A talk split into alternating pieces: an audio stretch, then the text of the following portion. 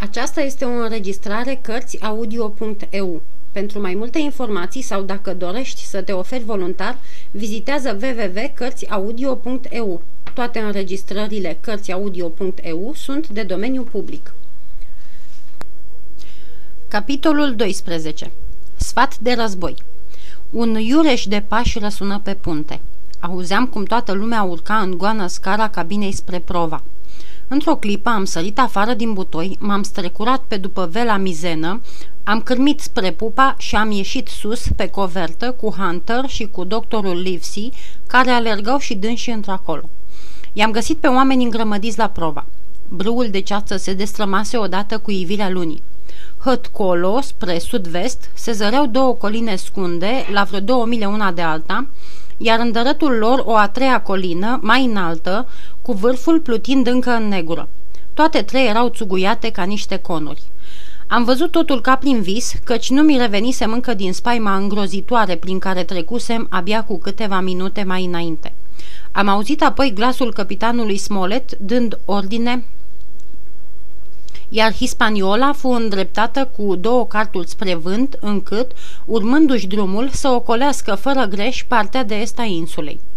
Și acum, băieți, spuse capitanul când manevra a fost executată, a mai văzut careva din voi pământul ăsta? Eu l-am văzut, domnule, zise Silver. Am poposit odată aici ca să luăm apă de băut pentru un mărfar pe care eram bucătar. Ancorajul e la sud, în dărătul unei insulițe, mi se pare întrebă capitanul. Da, domnule, îi se spune insula scheletului. Pe vremuri era un cuib de pirați. Un matelot pe care l aveam la bord știa toate denumirile meleagurilor. Colinei acelia din nord îi se spune ca, ca targul Mizenei. Mai e un șir de coline îndreptate spre sud, Mizena, Catargul Mare, Artimon. Ăstuia îi se spunea de obicei Catargul Mare. Vedeți colina aceea înaltă care are vârful învăluit în ceață? îi se spune ocheanul, fiindcă îl foloseau ca făișor de supraveghere când acorau pentru curățenie. Nu vă fie cu supărare, domnule capitan, dar aici veneau să-și curețe vasele. Uite o hartă, spuse capitanul Smollett. Vezi dacă ăsta e locul. Ochii lui John scăpărară când luă harta, dar Aruncând o privire pe harta nou-nouță, rămase foarte dezamăgit. Nu era harta pe care o găsisem în cumfărul lui Billy Bones, ci o copie făcută în tocmai, cu toate amănuntele, denumiri, înălțimi și sondaje, de pe care lipseau însă crucile roșii și însemnările. Oricât de mare i-a fost necazul, Silver căută să și-l ascundă. Da, domnule capitan," spuse el, ăsta e exact locul și e foarte frumos desenat. Aș fi curios să știu cine a desenat harta. Pirații erau prea neștiutori. Ia te uită, ancorajul capitanului Kidd. Exact cum îi spunea secundul vasului pe care navigam. Este acolo un curent puternic care merge de-a lungul coastei de sud, o ia pe urmă spre nord și apoi pe coasta de vest. Ați avut dreptate, domnule capitan, spuse el, că ați mers cu vântul din prova și că ați lăsat insula la babord. Cel puțin dacă v-ați gândit să acostați pentru curățenia carenei, nu există un loc mai bun în apele astea. Mulțumesc, spuse capitanul Smollett. Dacă am nevoie de dumneata, o să te chem. Poți pleca acum. Eram uimit de sângele rece cu care John mărturisise că insula nu este necunoscută. Și nu mint că am fost îngrozit văzându-l că se apropie de mine. Habar n-avea, desigur, că în butoiul de mere auzisem discuția și că prinsesem în răstimpul acela atâta groază de cruzimea, fățărnicia și puterea acestui om, încât cu greu am izbutit să-mi stăpânesc un fior când a pus mâna pe brațul meu. Ah, spuse el, insula asta e un paradis, mai cu seamă pentru un băiat de vârsta ta.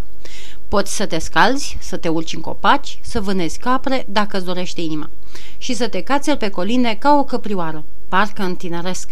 Mai, mai să uit că umblu cu un picior de lemn zău așa. Mare lucru să fii tânăr și cu zece degete la picioare, crede-mă. Când ți-o veni chef să dai o raită pe acolo, spune-i bătrânului John să-ți pregătească el ceva de alegurii. Mă bătu prietenos pe umeri și plecă în grabă, șchiopătând spre bucătărie. Capitanul Smollett, Squire-ul și doctorul Livesey stăteau de vorbă pe puntea de la Pupa și, cu toată înfrigurarea mea de a le istorisi cele întâmplate, n-am îndrăznit să întrerup în văzul tuturor.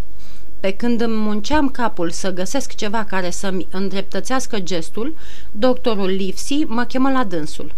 Își uitase pipa jos în cabină și, fiind fumător pătimaș, voia să-i o aduc. Dar îndată ce am fost destul de aproape de dânsul ca să-i pot vorbi fără a fi auzit, i-am spus pe nerăsuflate. Trebuie să vă vorbesc. Aduceți-i pe capitan și pe scoier jos în cabină și găsiți după aceea un motiv ca să mă chemați la dumneavoastră. Am vești îngrozitoare. Doctorul își pierdu puțin cumpătul, dar în clipa următoare era iarăși stăpân pe sine. Mulțumesc, Jim, asta e tot ce voiam să știu, spuse el tare, ca și cum i-aș fi răspuns la o întrebare. Și zicând acestea, se întoarse către ceilalți doi. Mai stătură puțin de vorbă și, cu toate că niciunul dintre ei nu tresări, nu ridică vocea, nu fluiera mirare, era neîndoios că doctorul Livsi îi pusese la curent cu cele spuse de mine, căci nu trecu mult și îl auzi pe capitan poruncindu-i lui Job Anderson să dea signal ca să adune oamenii pe punte. Băieți, glăsui capitanul Smollett, vreau să vă spun câteva cuvinte. Pământul pe care l-am văzut este ținta călătoriei noastre. Domnul Trelani, gentleman cum nu se poate filotim, după cum știm cu toții, mi-a cerut adineauri unele deslușiri și cum i-am răspuns că fiecare om de la bord și-a făcut datoria cu prisosință, dumnealui, doctorul și cu mine mergem jos în cabină să bem un pahar în sănătatea și norocul vostru, iar vouă vi se va servi grog ca să închinați în sănătatea și norocul nostru. Gestul acesta mie mi se pare frumos. Dacă și voi îl găsiți la fel, atunci trageți-i un ura marinăresc în cinstea aceluia care ne-a oferit acest prilej. Oamenii izbucniră în urale, nimic mai firesc, dar o făcură cu atâta inimă încât mărturisesc că îmi venea greu să cred că aceiași oameni urziseră pieirea noastră. Încă un ura pentru capitanul Smollett, strigă Long John după ce primele urale încetară.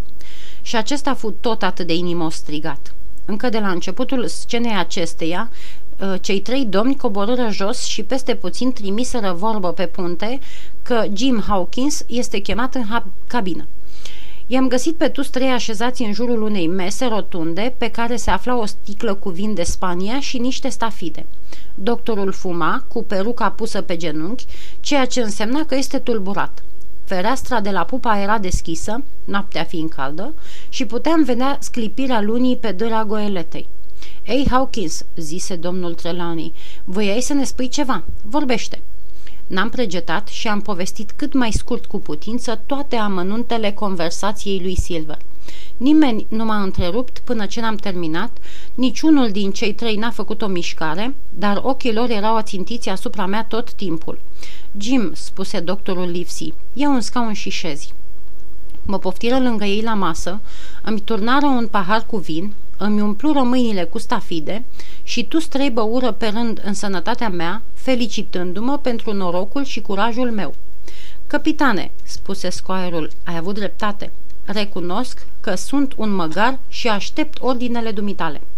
Nu mai măgar decât mine, domnule, răspunse capitanul. N-am auzit vreodată ca un echipaj care plănuiește o răzvrătire să nu se dea în vileag prin vreun semn pe care să-l priceapă orice om înzestrat cu ochi ageri, făcându-l astfel să ia de îndată măsurile cerute de împrejurări. Însă echipajul ăsta, adăugă el, m-a prostit de-a binelea. Capitane, spuse doctorul, dacă îmi dai voie, explicația e simplă. Silver a plănuit totul și să nu uităm că este un om cu totul deosebit. Iar sta și mai bine spânzurat de catarg, domnule, răspunse capitanul. Dar asta e flecăreală și cu asta nu am făcut nimic. Mă gândesc la trei sau patru lucruri și, cu îngăduința domnului Trelani, am să vi le spun. Dumneata, domnule, ești capitanul. Dumneata trebuie să vorbești, spuse domnul Trelani. Întâi, început domnul Smollett, trebuie să mergem înainte, fiindcă nu putem da îndărăt.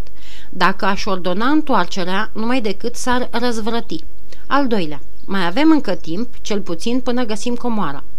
Al treilea, mai avem încă oameni devotați. Mai devreme sau mai târziu, domnule, va trebui să dăm piept cu bandiții. De aceea, eu zic să pândim o împrejurare prielnică și să-i atacăm când nu s-or aștepta. Ne putem bizui, cred, pe servitorii dumneavoastră, domnule Trălani. Ca pe mine însumi, glăsui scoaierul. Asta înseamnă trei, numără capitanul, și cu noi șapte, socotindu-l și pe Hawkins. Și acum, cei cu oamenii rămași credincioși? Cred că ăștia sunt oamenii lui Trălani, spuse doctorul, cei pe care i-a tocmit el înainte de a se fi amestecat Silver. Nu chiar, răspunse scoarul. Pe Hans, eu l-am ales. Și eu îl socoteam pe Hans om de încredere, adăugă capitanul. Și când te gândești că toți sunt englezi, rosti cu năduf scoarul. Domnule, mai când vine să arunc vasul în aer. Domnilor, urmă capitanul, atâta cât pot eu să fac, nu-i prea mult. Să stăm deci cu ochii în patru. De, nu-i ușor, recunosc. Mai ușor ne-ar fi să începem de pe acum păruiala. Dar până nu ne cunoaștem forțele, n-avem altceva de făcut. Să ne pregătim pânzele și să așteptăm vântul prielnic, ăsta e punctul meu de vedere. Jim ne poate ajuta mai mult ca oricine, spuse doctorul. Oamenii nu se feresc de el și îl știm cât e de isteț. Hawkins, am o foarte mare încredere în tine, adăugă scoaierul. Oricât de măgulit eram, începea să mă apuce deznădejdea. Era de neput- așa de neputincios mă simțeam. Și totuși, printr-un ciudat șir de împrejurări, scăparea tot de la mine a venit. Până atunci, oricum am fi sucit-o și am fi învârtit-o, nu eram decât șapte pe care să ne fi putut bizui din 26. Și din aceștia șapte, eu unul eram un copil, așa că de partea noastră nu aveam decât șase inși maturi față de 19 ai lor.